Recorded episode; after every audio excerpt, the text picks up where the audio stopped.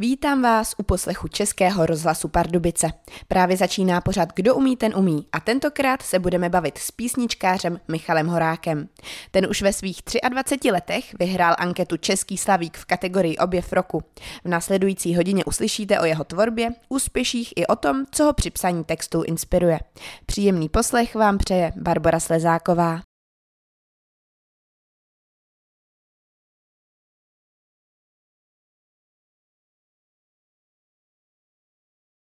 Vítám vás, milí posluchači, u poslechu Českého rozhlasu Pardubice. Dnes vysíláme pořad Kdo umí, ten umí z Vysoké nad Labem. Jsme u písničkáře Michala Horáka. Michale, co vlastně je to slovo písničkář? Co přesně si pod tím máme představit? Písničkář bych řekl, že je člověk, který píše písničky, se kterými pak v zápětí vystupuje někde na koncertech. Je to dost spojený tohle slovo spíš s tou starší generací, si myslím, jako je třeba Nohavica, Kryl, Karel Plíhal a tak podobně který mimochodem je taky tady z Vysoký, chodíme spolu na pivo občas, mm. ale moderní pojetí písničkáře, tam by dneska člověk mohl zařadit už třeba jako Pokáče třeba, nebo Voxela, nebo prostě Xindla X a takhle podobně, Tomáše Kluse. A tam už je to trošku jiný zase, no. Tam už to třeba kolikrát ani nemusí být nutně jenom eh, ta kytara zpěv, jak to vždycky bývalo, ale už to má třeba nějaký zajímavější hudební kabát. Není to tedy spojené s nějakým určitým žánrem?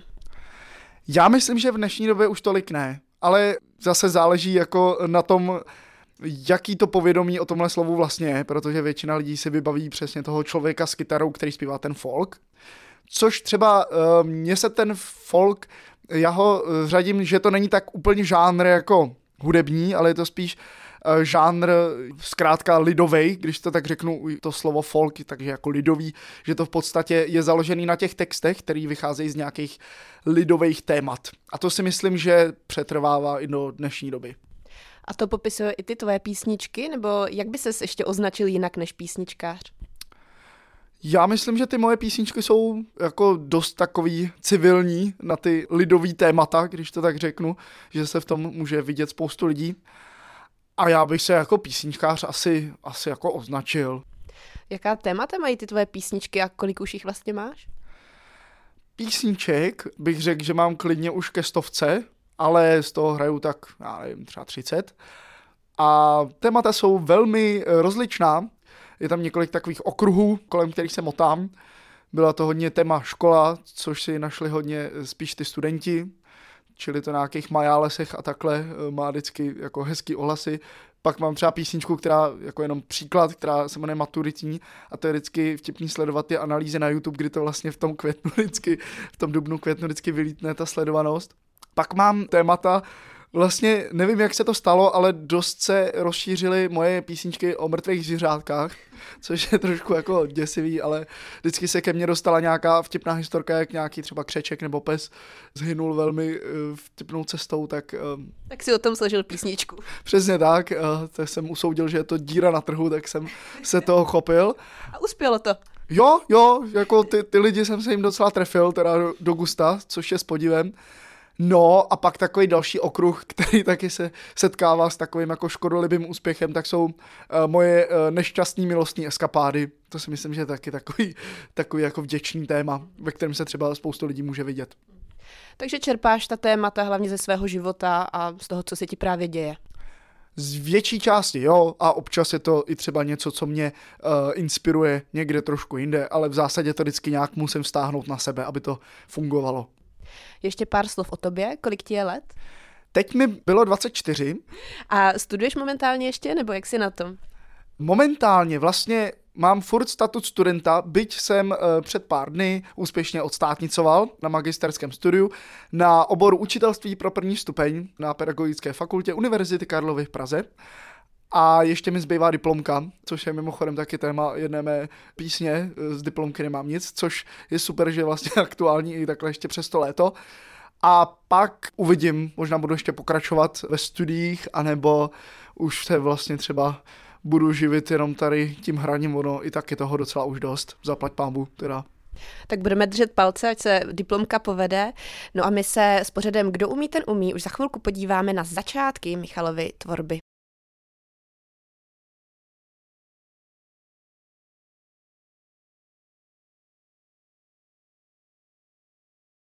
Posloucháte Český rozhlas Pardubice, pořád Kdo umí, ten umí. Dnes jsme se vydali za písničkářem Michalem Horákem. No a Michale, mě zajímá, jak jsi vlastně začal, kde byla ta první písnička, kterou si složil? Tak, moje první písnička, kterou jsem kdy složil, se jmenovala Michalovo akvárko a byla o mým akvárku, když mi bylo asi 8 let ta nebyla úplně kvalitní, ale tak jako bych řekl na ten věk docela. To jsi složil v těch osmi letech. Tak, tak, tak. No, ale jako intenzivněji jsem ty písničky začal skládat, když jsem byl asi 13 protože to tehdy vystřelil Tomáš Klus a všichni jsme na jeho písničkách velmi ujížděli. A především jsem třeba v 11 letech objevil Beatles, který mě úplně učarovali a snažil jsem se ty jejich písničky vlastně nějakým způsobem napodobovat, což eh, nebyla úplně nízká laťka, ale dost mě to motivovalo tehdy se do toho opřít a začít se jako učit doopravdy na ten nástroj nějak pořádně, na ten klavír a kytaru.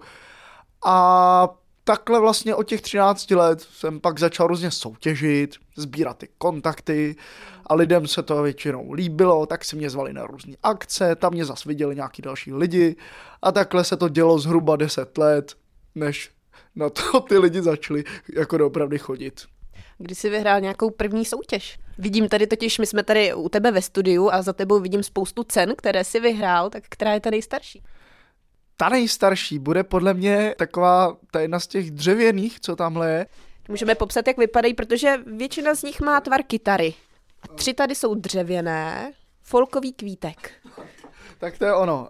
To tady se můžeme kouknout i na rok. Jo, tak první bude tady z roku 2012, to mě bylo 14, a tam jsem byl třetí, což uh, Folkový kvítek, to už je teda festival, který bohužel není, ale byl to vlastně docela velký festival, kde si mohli soutěžící se svojí autorskou tvorbou vlastně uh, zahrát před velkým publikem a odborná komise, tehdy složená z hlavně z nějakých folkových muzikantů, tak jim k tomu něco řekla.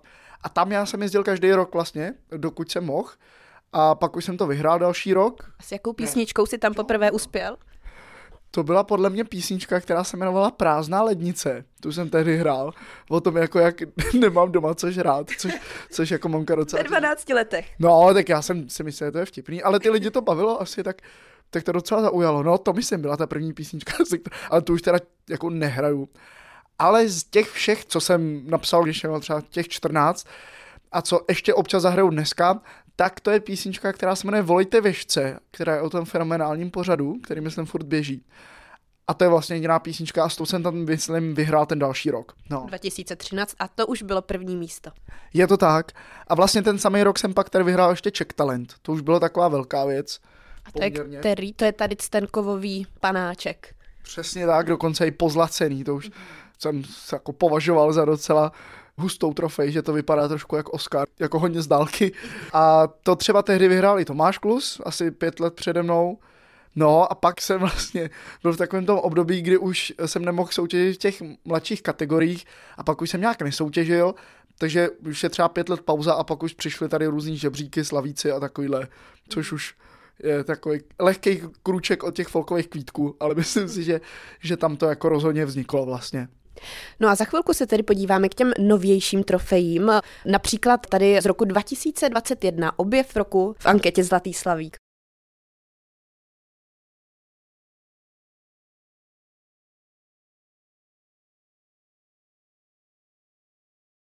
V pořadu Kdo umí, ten umí si tady povídám s písničkářem Michalem Horákem. Co je tvůj největší úspěch? Můj největší úspěch, to je skoro až taková filozofická otázka, ale řekl bych, že to je asi uh, jako skloubení těch několika málo věcí, co mi trochu jde, do něčeho, co je funkční, protože já jsem, bych řekl jinak, od přírody poměrně nešikovný člověk. A vlastně... To nevypadá to teda. No, to je právě ta iluze, kterou považuji za ten největší úspěch. No, že, že se mě tady podařilo možná skloubit nějaká kompetence na hraní nástrojů, potažmo přirozená odrzlost jako na pódiu a zároveň nějaká touha předávat nějaký jako stupidní příběhy, že se to setkalo v nějakém jako harmonickém celku, který vlastně funguje. To mně přijde fajn a že to ty lidi baví. A třeba takový jako, ještě takový jako hmatatelnější úspěch, dejme tomu, tak považuji to, že ty písničky už nějakým způsobem vlastně a teď nechci říkat slovo lidový, jo, to fakt jako ještě ne, ale že už je to v tom povědomí, že si to prostě ty lidi hrajou prostě v těch hospodách a děti se to chtějí učit na těch zuškách a že kolikrát ani třeba lidi nevědí, že to je jako ode mě, že to je nějaký Michal Horák, ale prostě, že chtějí tu písničku tady o tom Křečkovi se naučit a takhle. To mně třeba přijde úplně skvělý a to si myslím, že je absolutní pocit tady za dosti učiní, když tady po člověku něco takového zůstane. Na těch tvých písničkách si myslím, že je taky zajímavé to, že působí na všechny věkové generace. Je to tak? No, docela jo. Oni si to našli hodně děti, což jsem ani nečekal teda, ale je fakt, že ty písničky vlastně jako byť jsou občas třeba lehce morbidní, no mám i písničku Prsa, která z nějakého důvodu se jako taky stala docela populární, ale, ale nejsou to jako sprostý, je to vždycky nějakým způsobem jako, jako bych řekl, elegantně podaná nějaká taková jako zvláštní absurdnost, nebo... nebo tak to je umění opravdu. No, děkuju. No teda ta, ten text té písničky to je jediný text, který teda není můj, to bych se tady podělil ještě, ale jinak myslím si, že ty děti to baví, protože to je takový jako skočný, veselý, ty dospělí to baví, protože už jako třeba kolikrát se mnou nějakým způsobem frčej na těch stejných pitomých forech a ty starší, dejme tomu, tak já myslím, že, že tam jako to stojí na těch textech, který prostě mají co říct. A asi snažím se je psát tak, aby měl nějaký nápad a vnímám to podobně na ty účastně na koncertech, je to tam opravdu jako od nuly po sto. My se tady koukáme na tvoji výstavu různých trofejí. Jsou tady od nějakého roku 2012 až po rok 2021. A to byl tedy Zlatý slavík? Jo, byl. Já jsem nečekal tu nominaci. No, když jsem se pak kouknul vlastně na jména těch lidí v té komisi, kteří vlastně nominují ty objevy, tak jsem si říkal, že vlastně to dává smysl, protože všechny už nějak mě někde viděli, nebo jsem se s nima znám čili prostě proč ne. No ale pak už hlasovali lidi, čili uh, tam to bylo opravdu dost nejistý, protože soutěžila tam se mnou ještě Anabel, což je prostě vlastně kamarádka, kterou já znám hrozně dlouho, ještě z doby, než vůbec hrála, a pak kapela Bert and Friends, což je zase kapela, která je úplně jiný žánr, ale je teda taky zbožňuju, protože jsou taky úplně skvělí. A my jsme si všichni takhle notovali ty nominanti, že je aspoň dobrý, že jsme každý jiný žánr, že si nepůjdeme po krku. Ne, ale samozřejmě dával jsem do toho, prostě ty lidi jsem otravoval hrozně, ať jako hlasuju. Mně to bylo blbý, ale říkal jsem si, kdy ne, než teď. Povedlo se, vyhrál si objev roku. Jo, no, přesně tak. Z toho mám velkou radost samozřejmě. A jaké je další ocenění, které bys třeba rád získal? No, možná něco na cenách Anděl. Já jsem tam byl teda teďka nominovaný jako objev, ale vtipný je, že to tentokrát vyhrála právě ta Anabel. Ale tam teda už hlasuje odborná nějaká komise, a třeba by mě bavilo někdy vyhrát něco třeba za nějaký klip nebo album roku nebo něco takového. To by bylo fakt skvělý, ale to prostě budu muset ještě trošku pracovat, bych to tak viděl. No a v hudebním studiu si s Michalem Horákem budeme povídat i po písničce.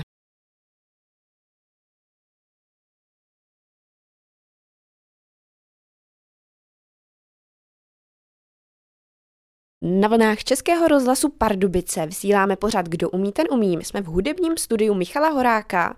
Tady máme piano, kytary, mikrofony, no zkrátka hudební studio. Co jsem ještě nevyjmenovala, jaké tady jsou hudební nástroje, na které hraješ? Já hraju teda především na ten klavír, tam bych řekl, že moje kompetence sahají nejdál.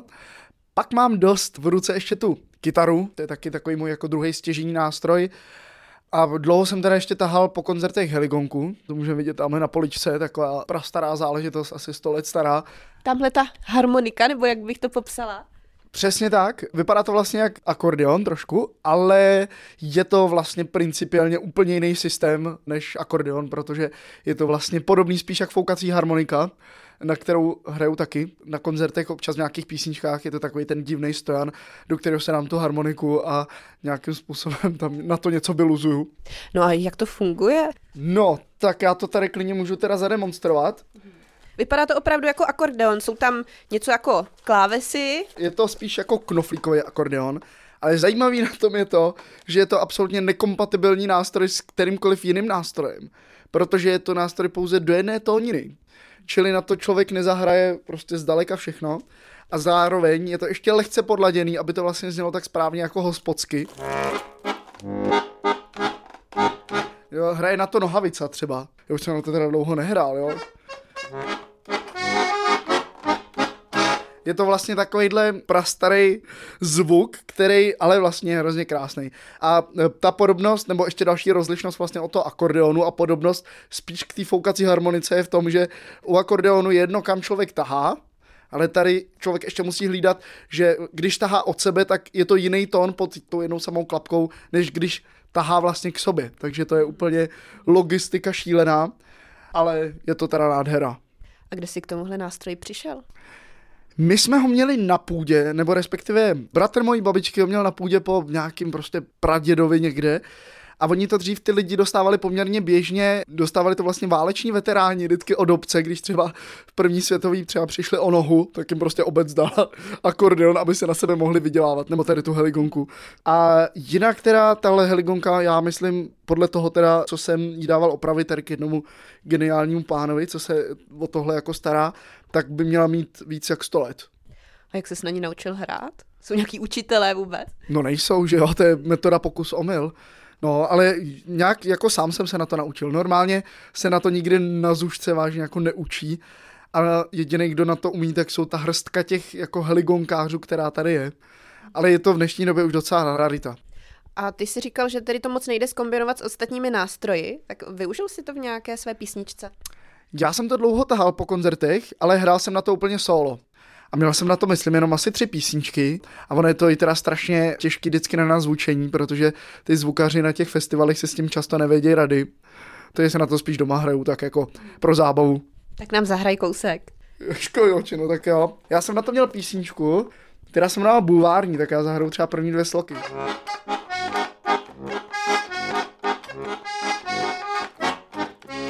Hleď ten titulek, že prej do pilulek zaspadla tahle osobnost. V kapse prej našli kapsle, proti kašli ona snad furt nemá dost. A zpráva dne, věru pikantní, že Karel Gott je tudle instantní. Jo, to je ono, proč jsem to přestal hrát.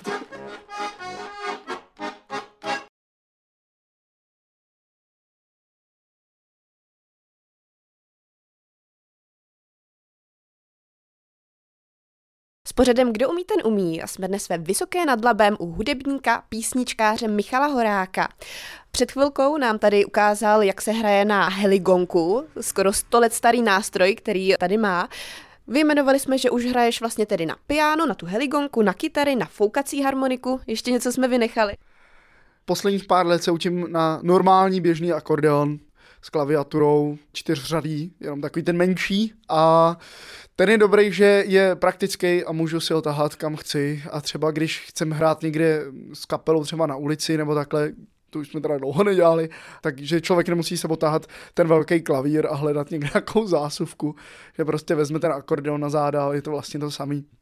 A kde se učíš na tyhle všechny nástroje? Na ten heligon si říkal, že jsi se naučil víceméně sám, ale tak co ty obyčejnější nebo klasičtější nástroje? Jo, to je vtipně. Heligon je jako žestový nástroj, to je trumpeta taková, nebo tuba. Aha, takže tohle je heligon a heligonka je něco jiné. No, ale jako na, na to bych taky chtěl mít na, na heligon, ale na to nemám asi dostatečně objem plic. No nicméně, já jsem se naučil na nástroj, no tak na kytaru a klavír jsem chodil od malička k učitelům, a teda na klavír i na kytaru jsem měl velkou kliku na učitele, a pak na tu heligonku, na akordeon a na foukací harmoniku a prostě na tyhle ty další, tak jsem se naučil sám, protože mě to bavilo a vždycky jsem tam tak jako našel ty cestičky a postupně jsem zjistil, jak to všechno funguje a ohromně mě to fascinovalo. A ještě skvělý eh, je na tom to, že eh, jsem si díky klavíru tak nějak propojil tu eh, znalost těch harmonií a takhle i do těch dalších nástrojů a tudíž jsem se tam jako poměrně brzo zorientoval ale doopravdy ten klavír je pro mě takový jako stěžení. A co zbytek nějaké tvé kapely, s kým vlastně hraješ? Na koncertech hraju buď sám ty svoje písničky, anebo se mnou hraje ještě Adam Černík, což je tady taky kamarád z Hradce, se kterým se znám úplně odmala. A to je velmi geniální houslista a zároveň multiinstrumentalista, který si sedne ještě na kachon, což je taková ta krabice, do které se dá bubnovat a je to v podstatě taková praktická náhrada bicí soupravy. Pak s náma občas jezdí ještě jeho bratranec, taky člověk, se kterým se znám odmala, a to je velice šikovný bubeník, uh, Táďa Macel, tedy taky z Hradce. A teď vlastně nově s náma ještě občas bude hrát na baskytaru Filip Vlček, což je teda zase úplně z jiný sféry, ale taky teda neskutečný muzikant, hlavně jako hudební producent, který dělá i obrovský jména jako Lenny, Ben Kristoval, na Eurovizi měl písničku a prostě taky jako velmi šikovný člověk, se kterým jsme udělali spoustu společných songů. Takže tohle je taková vaše skupina, se kterou jezdíte na koncerty.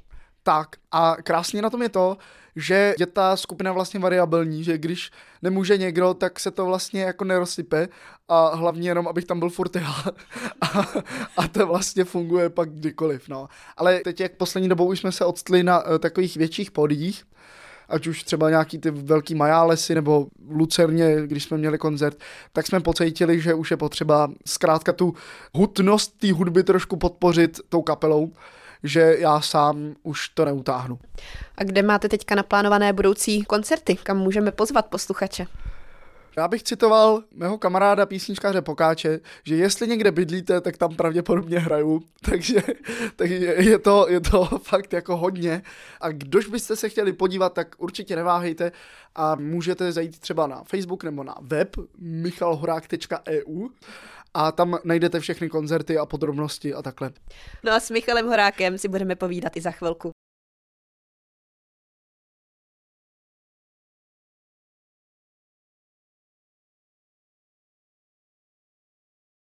Písničkářem Michalem Horákem se bavíme v jeho domácím hudebním studiu o tom, jak vlastně skládá hudbu, no jak vznikají ty tvoje písničky, protože ty jsi jediným autorem těch textů.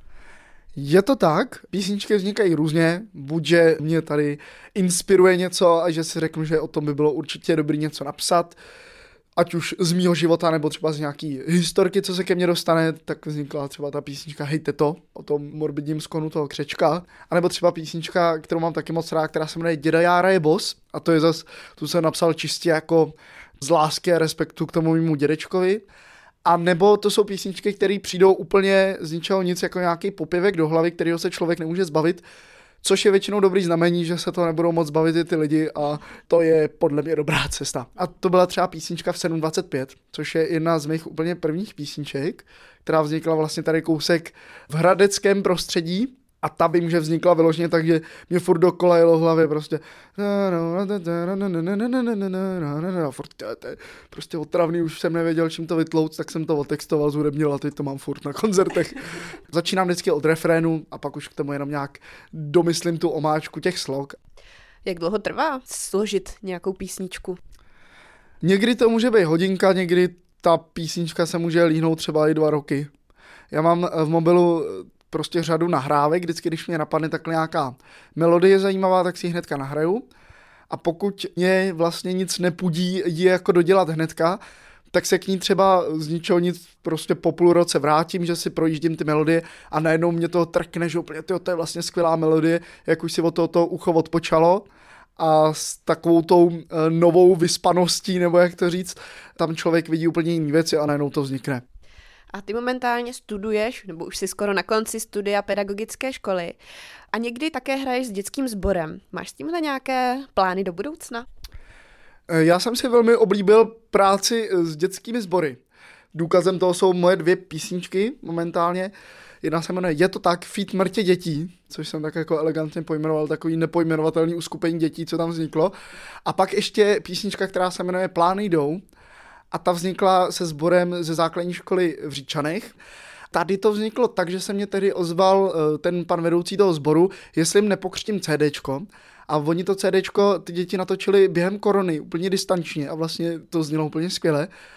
A ptal se mě vlastně, jestli v rámci toho křtu by se mnou ještě nemohli něco zaspívat. A já jsem měl zrovna rozepsanou tu písničku Plánidou a říkal jsem si, hele, víte co, tak tady uděláme rovnou origo spolu něco a vyšlo to velmi krásně. Eh, jak tedy plánuješ nějakou tu svoji hudební budoucnost? Moje hudební budoucnost je momentálně velmi taková, nechci říct nezřetelná, to ona je zřetelná velmi, protože vlastně těch koncertů je spoustu, což je skvělý a mám pocit, že to má furt takovou vzrůstající tendenci, ale rozhodně to plánuju nějakým způsobem omezit v tom smyslu, že nemůžu být každý den 8 hodin v autě, no, že to je fakt jako šílený režim, ale to je teďka přes to léto, který ještě po covidu, tak je to takový, že se dohání ty resty. Takže zkrátka koncerty mít někde blíž. No ne, to já si klidně udělám výlet až na Slovensko, ale jenom to nesmí být třeba každý den. Rád bych si vlastně proložil tu koncertní činnost ještě nějakou jinou činností, a to buď třeba prací v rádiu, eh, jenom nejmenovaném, ve kterém taky se nějakým způsobem teďka už angažuju druhým rokem, anebo třeba i tou učitelskou činností. Uvidíme, myslím si, že mám spoustu takových voleb a je to velmi fajn, takže těším se na to, jak to dopadne za několik let. Já ti přeju, aby se ti dařilo. Moc děkuji za dnešní ukázku toho, co děláš, protože dnešní pořád se jmenuje Kdo umí, ten umí. Myslím, že jsme ukázali, že Michal Horák opravdu umí. No a já se loučím i s vámi, milí posluchači, a budu se těšit zase někdy příště. Od mikrofonu Barbara Slezáková.